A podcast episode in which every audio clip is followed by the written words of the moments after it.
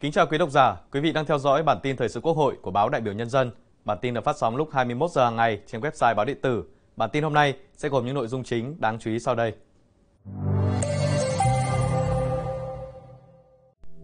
Chủ tịch Quốc hội Vương Đình Huệ tiếp Chủ tịch Đảng Dân Chủ Lập Hiến Nhật Bản. Bế mạc hội nghị đại biểu Quốc hội hoạt động chuyên trách. Ủy ban pháp luật lấy ý kiến chuyên gia về dự án luật lưu trữ sửa đổi. Sau đây là nội dung chi tiết.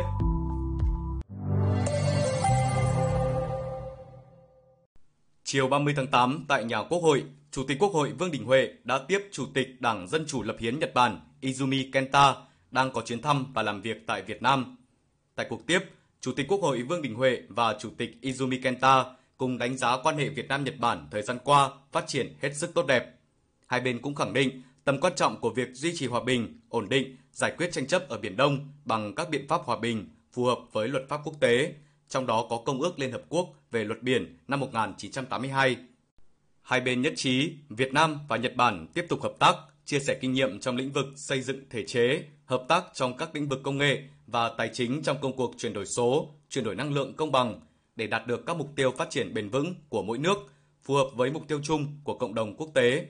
Đồng thời khẳng định nỗ lực cùng nhau viết tiếp chương mới tốt đẹp hơn nữa trong lịch sử quan hệ hai nước, góp phần đem lại hạnh phúc, phồn vinh cho nhân dân mỗi nước, đóng góp cho hòa bình, ổn định, hợp tác và phát triển ở khu vực cũng như trên thế giới.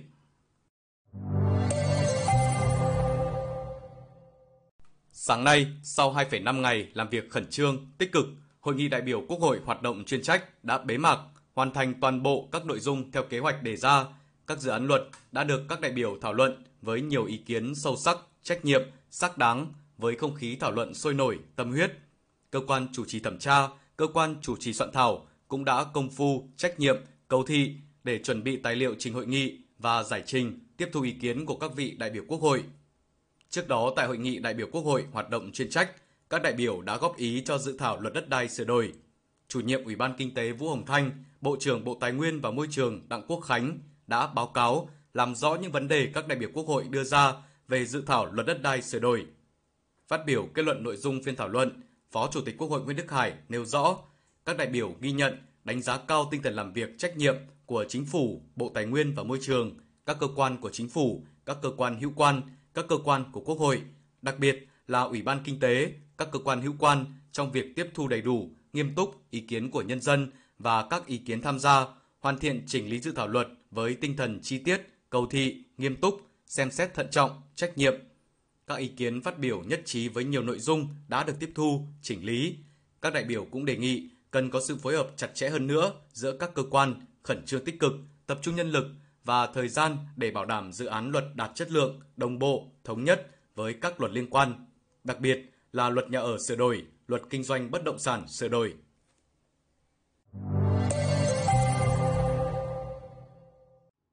Cùng ngày, Ủy ban pháp luật phối hợp với Bộ Nội vụ tổ chức hội thảo lấy ý kiến chuyên gia về dự án luật lưu trữ sửa đổi. Phó chủ nhiệm Ủy ban pháp luật Nguyễn Trường Giang chủ trì hội thảo.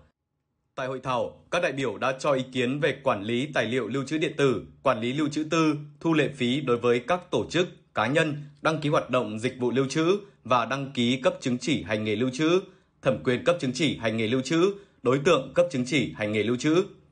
Phát biểu kết luận hội thảo, Phó chủ nhiệm Ủy ban pháp luật Nguyễn Trường Giang khẳng định các ý kiến trao đổi, thảo luận tại hội thảo đã làm rõ hơn các bất cập, hạn chế trong chính sách pháp luật và thực tiễn thi hành pháp luật về lưu trữ, đề xuất nhiều giải pháp hoàn thiện pháp luật về lưu trữ để đổi mới hoạt động quản lý và thực hiện các nghiệp vụ lưu trữ, phát huy giá trị tài liệu lưu trữ, đặc biệt nhiều ý kiến đã góp ý trực tiếp vào các điều khoản cụ thể, đưa ra hướng xử lý hợp lý, hiệu quả và khoa học hơn.